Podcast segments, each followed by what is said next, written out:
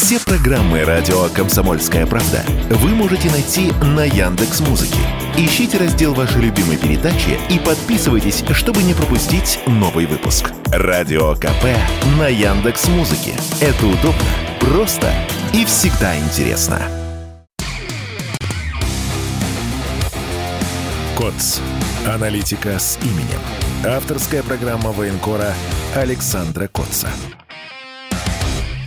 Здравствуйте, друзья! В эфире моя авторская программа. Я Александр Коц. В студии мне помогает Игорь Измайлов. И я надеюсь, что и а, наша аудитория и в Ютьюбе, и на радио «Комсомольская правда» будет также помогать, задавать свои вопросы. В Ютьюбе это можно сделать э, в нашем чате. Присылайте ваши вопросы. По мере возможности будем отвечать. Уже есть вопросы, я просто перед тем, как мы перейдем к повестке, сразу по ним э, пробегусь. Э, есть много обращений по поводу проблем на э, Сватовском рубеже, несут потери там, в том числе среди мобилизованных. Ну, честно говоря, мобилизованные воюют уже полгода, и как-то отделять их от других военнослужащих, которые тоже несут потери, я бы не стал. К сожалению, факты такие есть есть, потери несут э, все подразделения. Противник э, очень мощно последние три дня, э, ну, будем так говорить, последнюю неделю атакует на разных участках Сватовского рубежа, пытаясь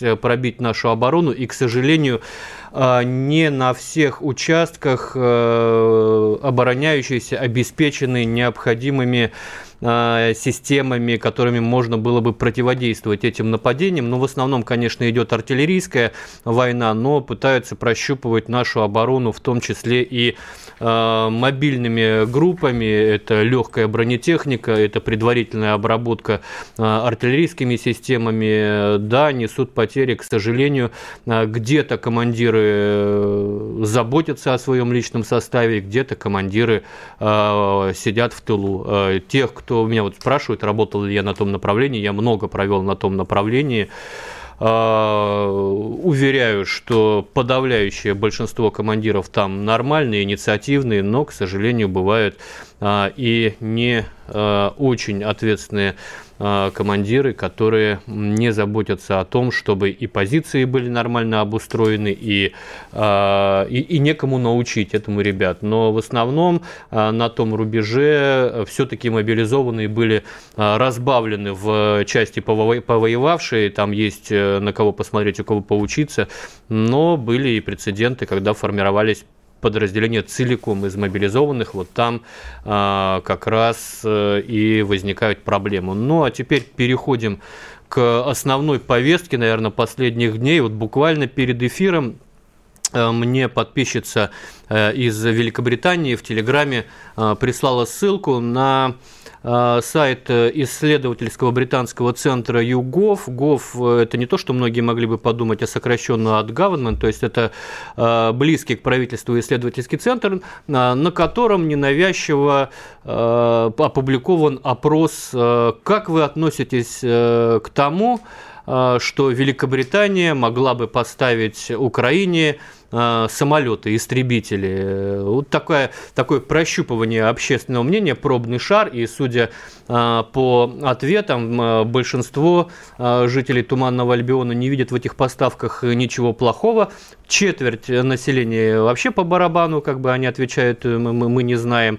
Но процентов 50 либо за такие поставки, либо скорее за такие поставки. 25% там против, да, ну, относительно против, и а, резко против, то есть четверть населения. Все-таки британцы а, за то, чтобы передать Украине э, истребители или бомбардировщики. И, честно говоря, я думаю, что э, это произойдет, э, как сейчас произошло с передачей танков. Мы всю последнюю неделю следили за вот этой пьесой, пьесой о драматической, о тяжелых взаимоотношениях Соединенных Штатов Америки и Германии. Они изображали играли, значит, э, такую э, битву титанов, а вот ты сначала, а нет, ты сначала пошли танки. На самом деле, мне кажется, это просто домашняя заготовка была разыгранная для э, большой публики, а изначально все было предрешено, и все эти поставки формируются под план, под план наступления в весеннюю кампанию или весенне-летнюю кампанию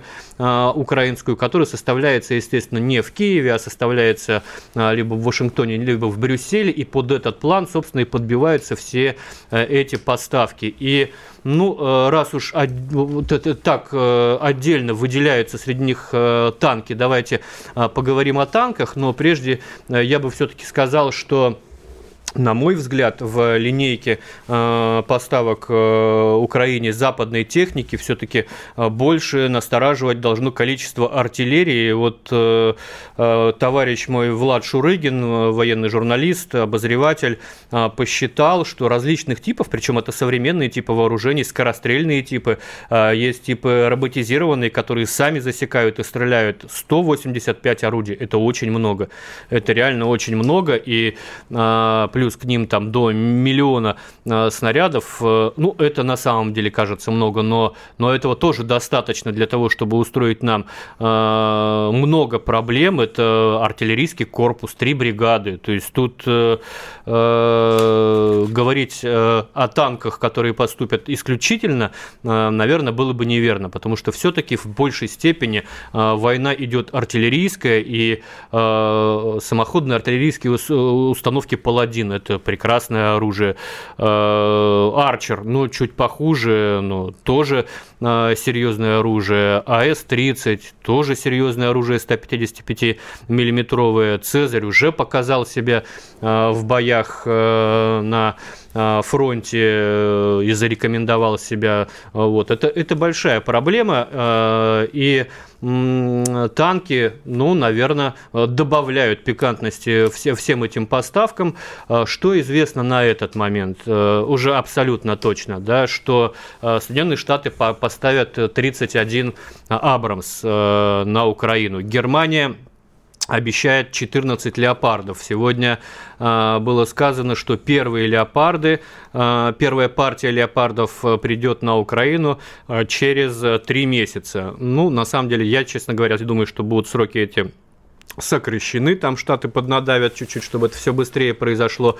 А, первая партия будет новые танки, вторая партия а, будет, э, ну, такой поддержанный рынок, что называется. Великобритания, Челленджер 2, 14 танков собирается поставить через два месяца, и Польша говорит о том, что хочет поставить 14 леопардов. Плюс собирается, но пока не решила, сколько и когда послать Португалия 4 штуки, Нидерланды какое-то количество, Норвегия до 8, Финляндия, Дания.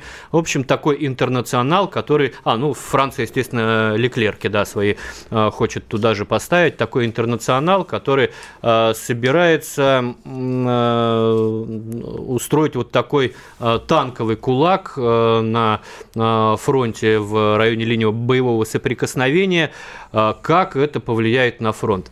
Ну, давайте будем исходить из того, что эти поставки сейчас нужны Украине, потому что всю советскую технику мы выбили. Э, мы уничтожили огромное количество э, танков Т-72, танков Т-64, огромное количество самоходных артиллерийских установок еще советского образца. Украина испытывает снарядный голод. Мы, к слову, тоже, но мы решаем эти проблемы за счет своей военной промышленности. У Украины такой возможности нет, поэтому она вынуждена переходить на западные образцы техники, а зависимость от западного производителя, она может в какой-то момент оказаться э, фатальной. Э, это, естественно, повлияет на фронт, естественно, такое количество новых частей, подготовленных частей, пришедших из резерва, свежих, они могут собрать в одном месте и а, продавить наступательную операцию настолько серьезно, что а, это могло бы обвалить наш фронт, если бы мы к этому не готовились. Да?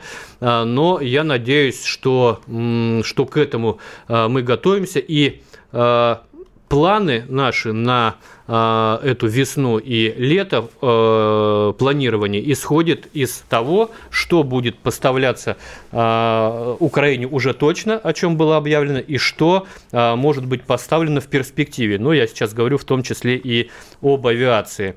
Э, что может быть поставлено кроме авиации? Это средства ПВО, это ракеты большой дальности, которые а, могут накрывать а, в том числе Крым, а, в том числе территорию Российской Федерации. Уже никто не говорит о запретах бить западным вооружением по нашей территории, как это было в случае с Хаймерсами. Я думаю, что как раз дальнобойные Хаймерсы – это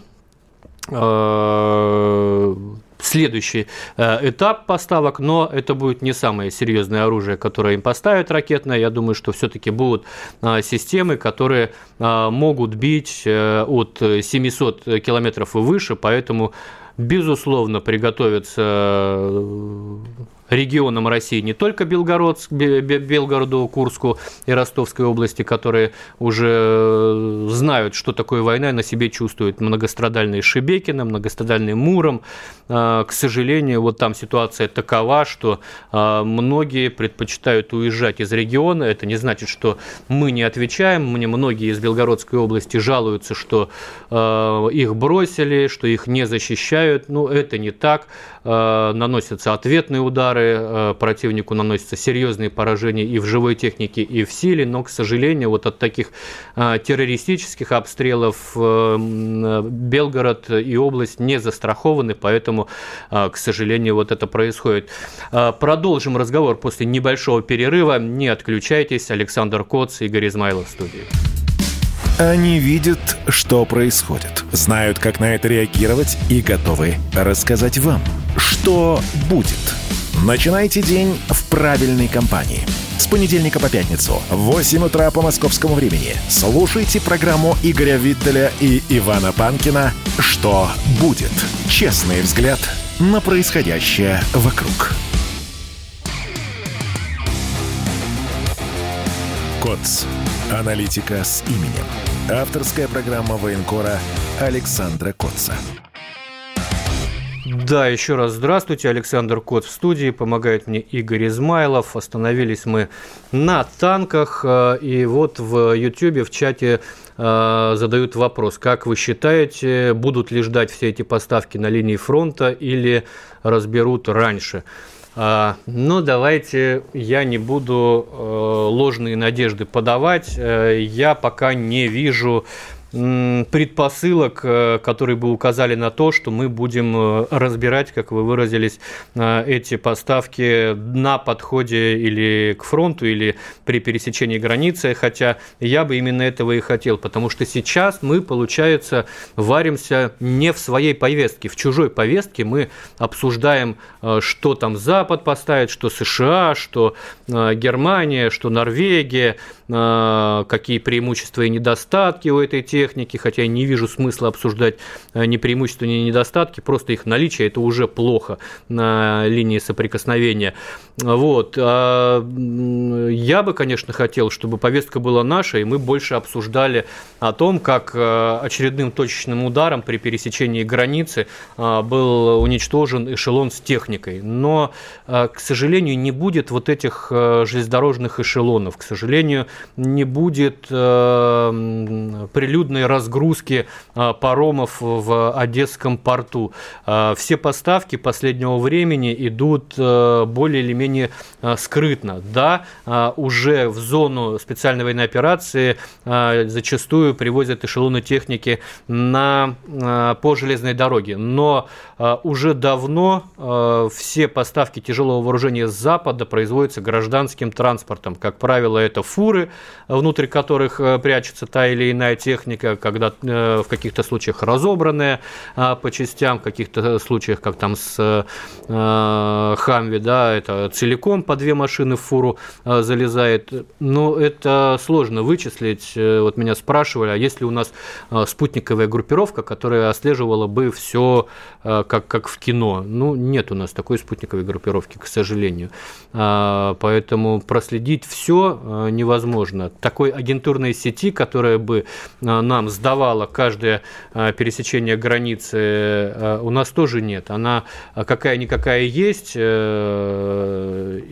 больше, наверное, никакая, чем какая, но это идейные, конечно, люди, и низкий им поклон. Вот стало известно, кстати, на неделе о Владимире Маркине, 17-летний парень, который через мессенджеры передавал российской разведке расположение войск противника в Бахмуте, Артемовске.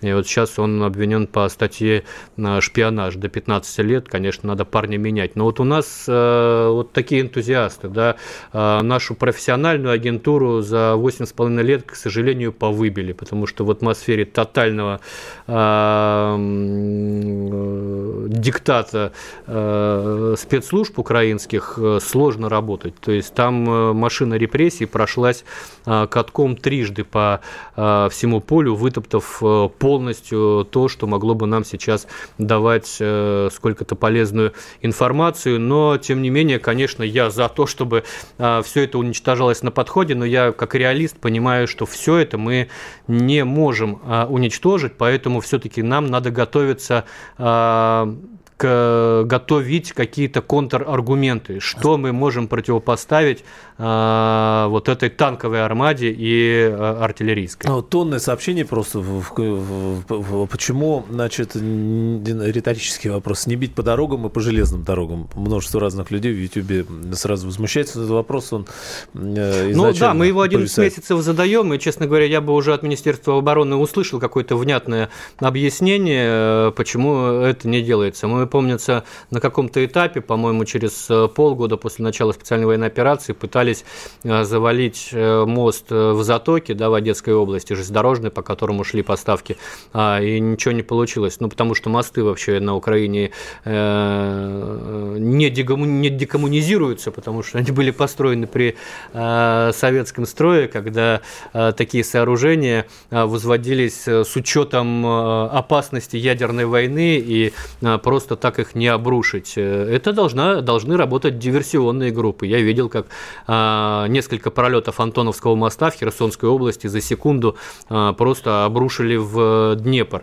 А, это, ну, то есть это возможно закладкой большого количества взрывчатки, но для этого должны быть диверсионные группы, должны, для этого должны быть а, на территории э, Украины партизанские отряды. Их там, а, разумеется, нет. Там есть люди, которые а, нам сочувствуют, там есть люди, которые ждут освобождения, а, но партизанские партизанской деятельности там нет. Есть ли у нас средства, которые могли бы эти а, мосты а, уронить? Ну вот я не знаю, специалисты говорят, там того же файтер-бомбера, да, наверняка многие читают в телеграм-канале его, он говорит, что это очень сложно, это в одну точку, надо попасть там сразу несколькими калибрами.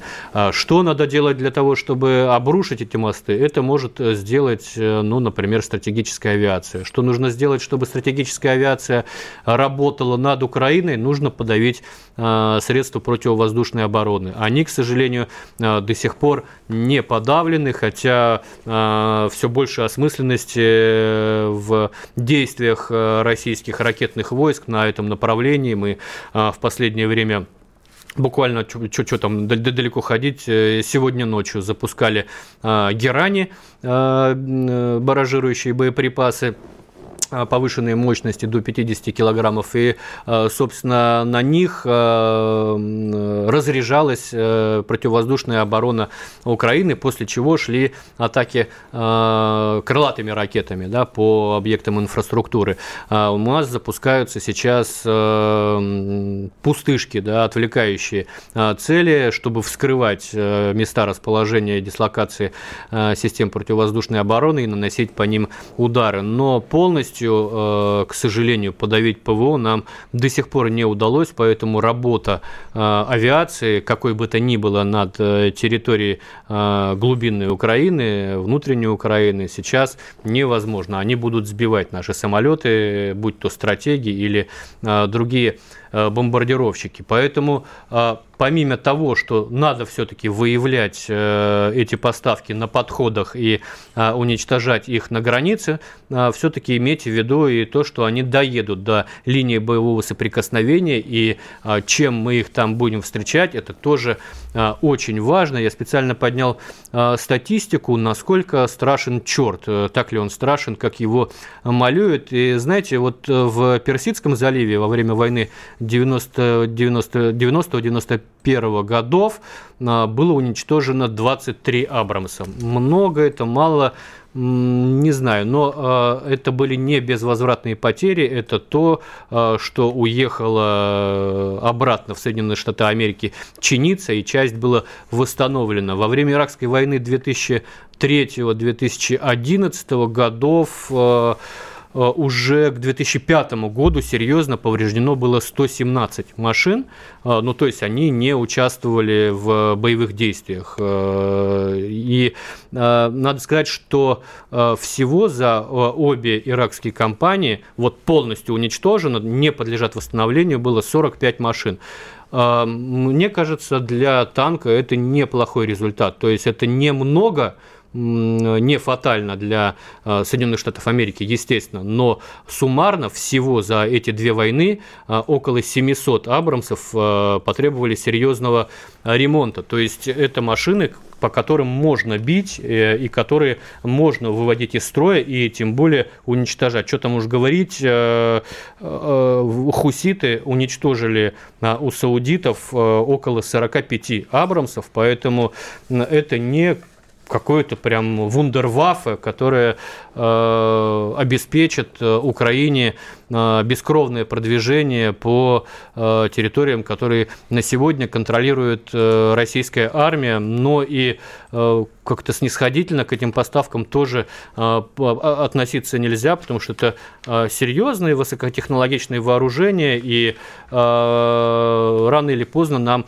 э, с ними э, придется столкнуться. Тут еще э, просят сказать по поводу урана. Ну, западные танковые снаряды а, предполагают сердечник с, сердечник с э, ураном, но это не... Он, они применялись и в Ираке, и в Югославии, но это не а, тот тип вооружения, который а, приносит радиационное загрязнение после его а, применения, но это, безусловно, а, на мой взгляд, может э, быть основанием для того, а, чтобы вести разговоры о возможности применения нами, э, допустим, тактического ядерного оружия, как то 152-миллиметровые э, снаряды э, у нас для пушек, для гаубиц Д-20 такие снаряды есть. Э, это не значит, что мы прямо завтра должны, э, э, должны накрыть на достающую дистанцию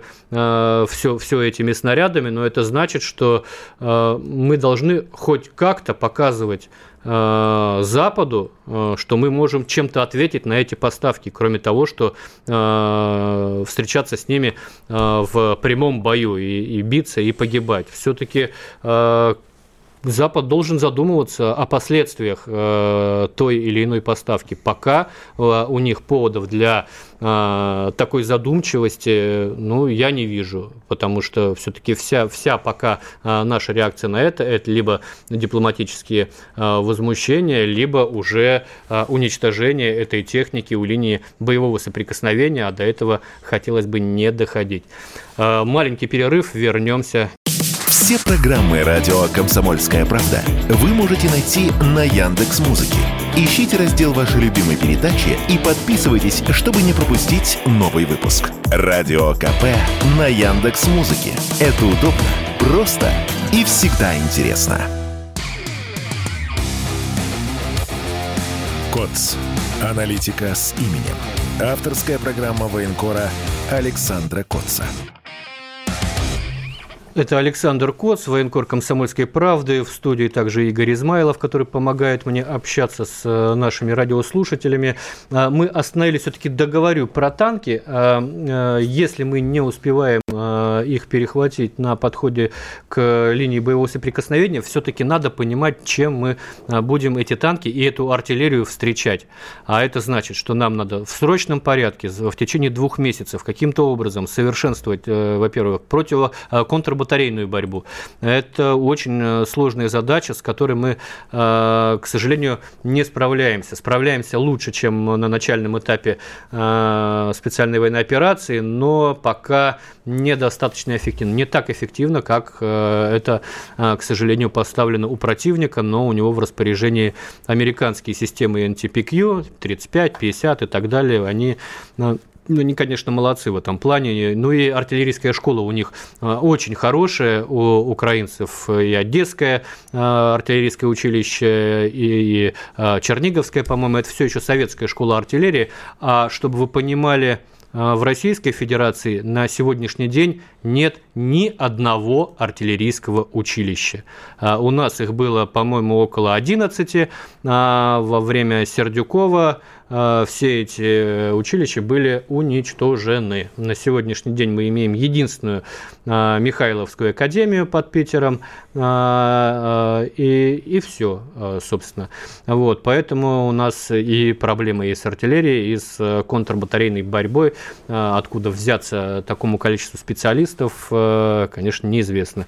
Поэтому надо готовить и контрбатарейную борьбу, надо готовить артиллеристов, нельзя а, передавать в пехоту уже подготовленных артиллеристов и уже подготовленные, а, а такие сигналы тоже есть, противотанковые дивизионы, потому что а, именно эти противотанковые дивизионы должны будут через 2-3 месяца сжечь американскую, британскую, немецкую и прочую технику. Нельзя разбрасываться такими специалистами, нужно иметь в виду, что через 2-3 2 месяца нам а, таких специалистов будет брать неоткуда. А, и тут а, переходим, наверное, к второму по популярности вопросу за последнюю неделю а, по поводу неоткуда брать, будет ли а, вторая а, волна мобилизации.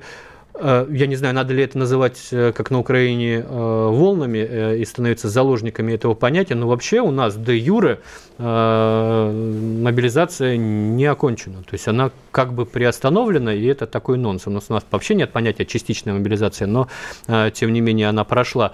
Вот. И я думаю, что все будет зависеть все-таки от того, что будет происходить на земле. Если темпы нашей зимней кампании, оставшейся и начала начала весенней, а, будут э, способствовать тому, что мы сможем и продвигаться вперед, и выставлять за собой эшелонированную оборону, чтобы потом отбивать вот эти танковые атаки, а, то, может быть, э, мобилизации не будет. Но я склоняюсь к тому, что все-таки, возможно, в каком-то виде а, она будет, потому что и потери есть, не только среди мобилизованных, вообще потери в российской армии, а, они должны каким-то образом а, восполняться. Я думаю, что и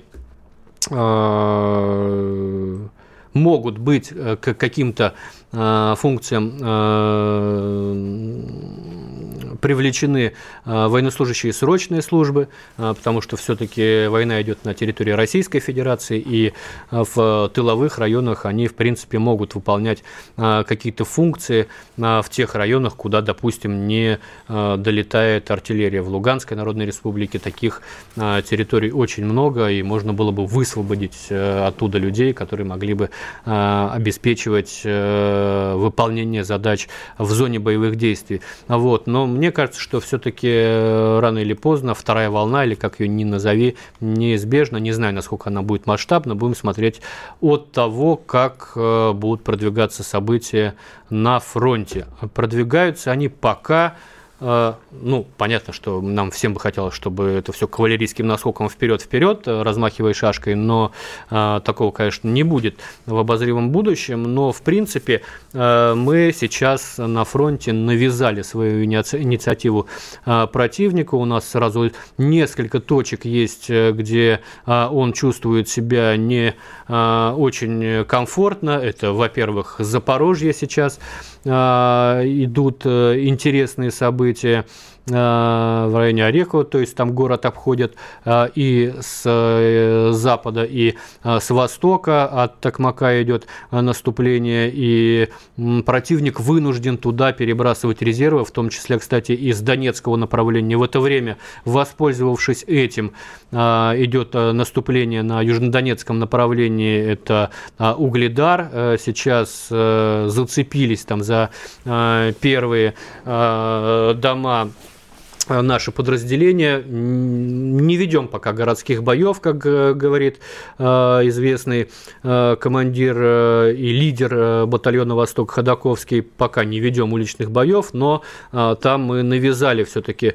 противнику свою волю и там постепенно идет продвижение, важное продвижение, потому что с потерей Э, этого населенного пункта э, украинским войскам э, придется отходить из нескольких деревень, которые рискуют попасть в окружение, поэтому здесь все-таки есть осторожный оптимизм, тем более, что уже перерезаны почти все дороги снабжения Угледара, у них сейчас из безопасных осталась только одна трасса на Курахово и, и собственно, и все.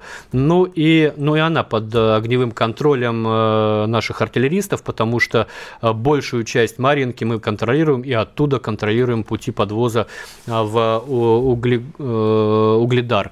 Ну, естественно, идет операция по взятию Артемовска, крупнейший узел обороны украинский. Здесь отрадно отмечать э, согласованные действия э, ЧВК «Вагнер» и российской армии, потому что пока э, музыканты ведут наступательные штурмовые действия в городской застройке, армия обеспечивает им, ну я не знаю, как это назвать, тыл или не тыл, но обеспечивает э, не нападение с севера. То есть сейчас на направлении Северска также идут активные боевые действия, идут за эту несчастную Белогоровку э, бои, деревня, которая находится в низине и которую очень тяжело оборонять э, в направлении Северска. Вот эта линия обороны как раз от Северска до Артемовска, трасса между ними перерезана, и сейчас идут бои за эти населенные пункты.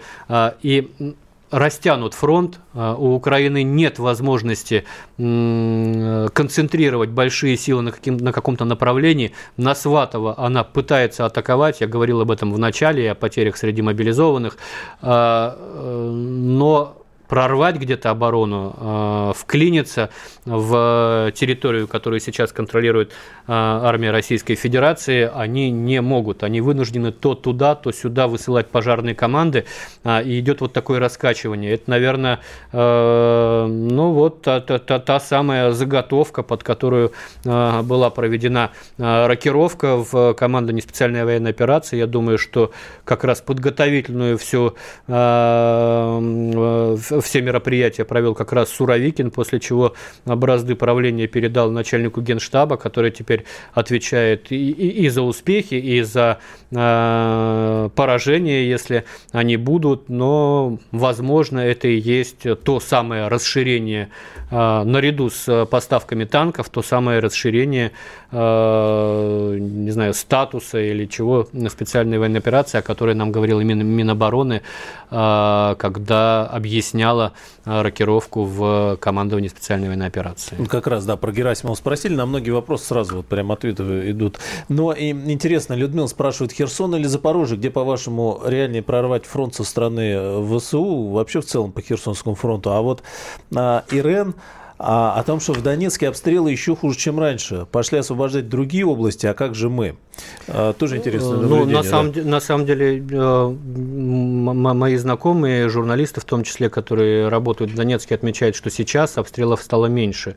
Э, это, скорее всего, связано со снарядным голодом, э, который испытывает украинская артиллерия. Но да, к сожалению, к сожалению, не, не удалось нам быстро отогнать противника от от Донецка, и Донецк оказался таким городом-мучеником, который принял на себя этот артиллерийский террор, эти, бытовую, бытовые проблемы, связанные с отсутствием, в первую очередь, воды. Сейчас вот тянутся из водовод из Ростовской области. Будем надеяться, что как можно более оперативно это произойдет. Но вот Идет операция, люди идут, люди идут, гибнут для, ради того, чтобы отогнать а, подальше противника. Будем надеяться, что рано или поздно все-таки а, Донецк а, сможет а, вздохнуть свободно. Что касается Херсонской области или Запорожья, я не совсем понял вопрос, имеется в виду, где мы будем прорывать фронт или где нам могут прорывать фронт. Если нам, то я считаю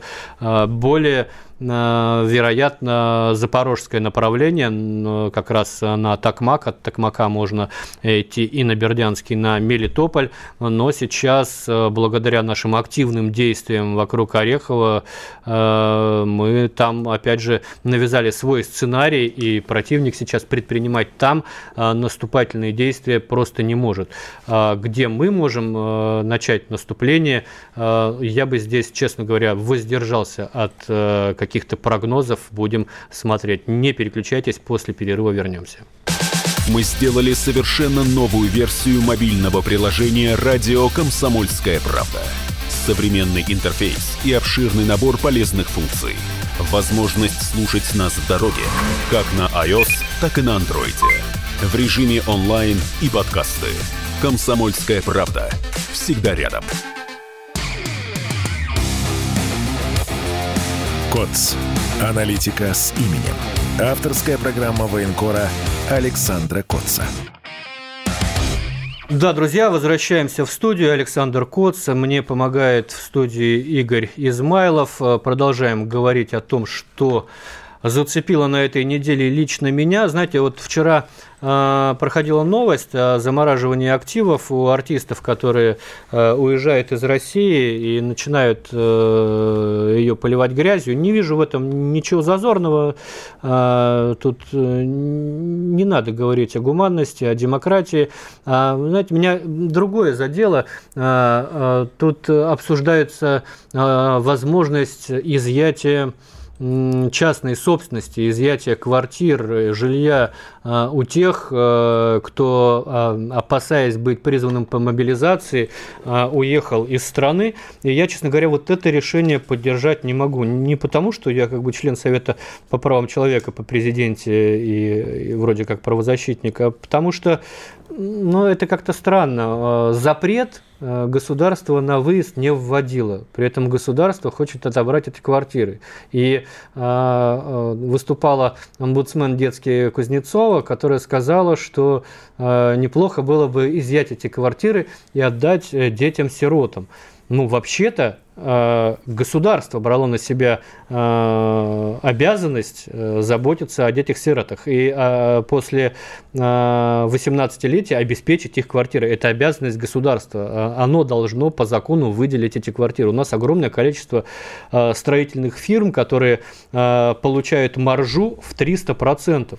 Да, в регионах при формировании инвестпакетов там они обязуются, я не помню, как, какой-то процент, 10, что ну, условно скажем, 10, э, передать э, в, там, на нужды администрации. Но если вам так нужны квартиры для э, сирот, которым исполнилось 18 лет, ну, значит, давайте не 10 с них брать, а 11. Они, они очень хорошо зарабатывают. И мне кажется, надо не несчастного баристу или там хипстера какого-то трясти на квартиру, которую он купил в ипотеку, а, а, а в общем-то, тех жирных дядь, которые которые э, зарабатывают огромные деньги на строительстве, э, непонятно из чего формируют э, стоимость жилья, и еще и считают зазорным поддерживать специальную военную операцию в целом и хотя бы какие-то подразделения в частности. Хотя я знаю примеры бизнесменов, которые это делают регулярно. Но если человек, уехавший Э, совершает что-то противозаконное, если он дискредитирует нашу армию, если э, он, э, ну, я не знаю, производит какие-то действия, которые можно было бы классифицировать по уголовной статье, то, конечно, тут принцип нулевой толерантности по полной программе укатывать этого человека за все, что можно, включая там, придираясь, накручивая, пришивая ему ту или иную статью, натягивая ее на самый большой срок, тут вообще никаких вопросов быть не может как интересно, ну вот по этому вопросу всегда, а какие критерии, как ну, надо список какой-то вставлять, да, уехал, что-то сказал, э, как э, Меладзе, который, ну, он же не, это вообще случайно не скажешь, да, то, что он там, э, ну, слава конечно, Украине, все остальное. Да. То есть он должен в какой-то подать, что, должен быть стоп-лист какой-то или что, и дальше уже какие-то дела. И кто это, кто это должен делать? Полиция нравов. Не, ну, да. я, я думаю, что все-таки э, на это может реагировать государство. Э, дает э, звание заслуженного артиста, государство может его отобрать. То есть человек, который Э, ну там будем говорить о Гребенщикове, считает, называет э, наших э, солдат каннибалами или живодерами, как, как он это сказал, он недостоин наград нашего государства. А, а отбирать, отбирать ли у него частную собственность, ну вот здесь, здесь я не уверен. Но если его слова можно классифицировать по уголовной статье, то этим должен заниматься Следственный комитет, например это должно а, мониторить, например, прокуратура. Потому что у нас фронт не только э, в зоне специальной военной операции, у нас и культурный фронт, у нас люди, которые уезжают э, и начинают оттуда кривляться, издеваться и плясать на костях наших погибших героев, они являются оружием, оружием нашего противника, культурным оружием. Соответственно, надо к ним и относиться.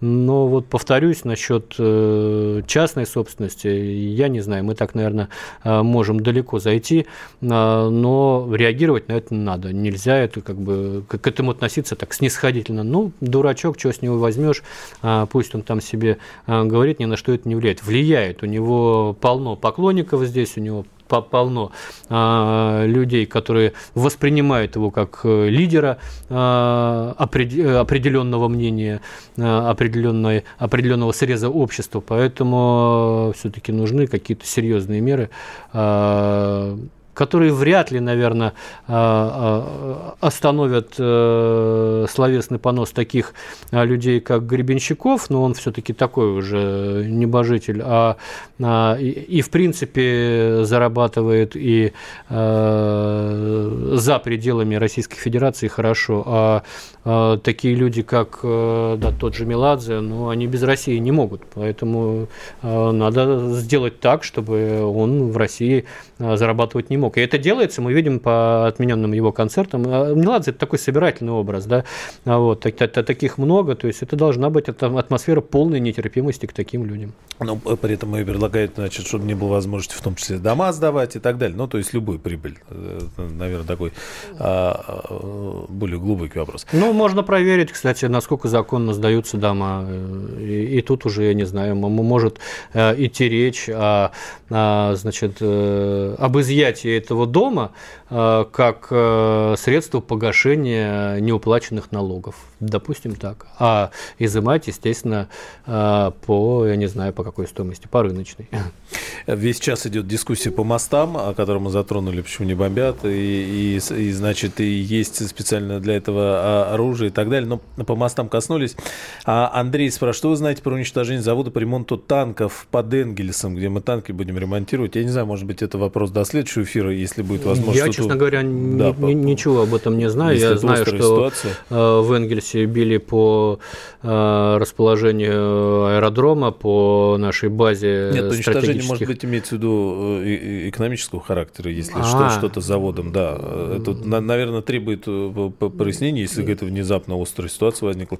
Но Не, вы... у нас вообще, в принципе, есть большая проблема с восстановлением и ремонтом, потому что э, во время Сердюкова э, все ремонтные подразделения, которые существовали в российской армии, были отданы на аутсорс и, и просто ликвидированы как класс. И мы столкнулись с тем во время СВО, что достаточно оперативно и близко технику сложную не могли отвести с поля боя, чтобы ее починили. Я видел и в Киевской области формирование таких рембаз, и в Луганской, но это все создавалось с нуля. То есть, к сожалению, мы столкнулись с тем, что у нас ремонтных подразделений просто не было. Я не знаю, почему они не были восстановлены в полной мере после уже ухода Сердюкова, но тем не менее такая проблема есть. Сейчас она более-менее решена, Э, Все-таки у нас людей с золотыми руками очень много. Э, это и старая гвардия технической интеллигенции, это и, и э, их преемники. То есть сейчас на самом фронте более-менее ремонт техники, в том числе и танков, он налажен. Но, безусловно, есть какие-то работы, которые невозможно производить на фронте, а делать на промышленность. Но я вот тут сейчас не готов сказать, не, не очень в теме. Ну, конечно, возмущения много по поводу того, что Сердюкова нет 10 лет, здесь люди пишут уже, и, и где артиллерийские училища, ремонты заводов и э, все, все остальное. Но, э, ну, вопросом, видите, да. хорошо, что у нас э, возникла специальная военная операция, и мы да. вскрыли все эти проблемы, все эти недостатки, и э, я знаю, что высшее, самое высшее руководство страны в курсе об этих недостатках. Вот многие говорят, что, э, наверное, там у верховного главнокомандующего нет всех всей картины есть вся картина, а, но, я не знаю, люди а, не юные, а которые а, как бы живут э, долго в нашей стране, они прекрасно знают, что от Владимира Владимировича бесполезно ждать резких кадровых решений и вообще решений, которые ожидаемы. Поэтому, может быть, кому-то хотелось бы там полетевших голов и сорванных погон, но, я не знаю, к сожалению или к счастью, счастью, это не э, манера э, Владимира Владимировича. Э, это неплохо, не хорошо, это данность. Да? И работаем с тем, что есть. Поэтому будем смотреть, как все это будет восстанавливаться, как э, приводиться к э, нормальной работе. Все-таки все, чего не хватает, список того, чего не хватает, у нас есть. Где что нужно поправить, есть. Надо смотреть, как с этим будет справляться промышленность и как с этим будет справляться руководство Министерства обороны. Огромное количество вопросов. И Пригожин с Гиркиным, но мы коснулись в паузе в YouTube-трансляции. Пригожин с Гиркиным я бы предпочел, чтобы они решали это все не публично, но мне кажется, что все-таки Игорь Иванович, Игорь Всеволодович э, ищет э, всякий раз причину, чтобы не поехать, хотя для того, чтобы поехать воевать, есть все возможности. А, скажите что-нибудь оптимистичное, спрашивает Илья. А, Илья, мы, мы фильм обязательно... вышел «Комсомольская правда», интереснейший. А, фильм вышел, да. да, можете посмотреть. Но, правда, там тоже оптимизма особого нет. Мы обязательно победим, друзья. Услышимся ровно через неделю. КОЦ. Аналитика с именем. Авторская программа военкора Александра Котца.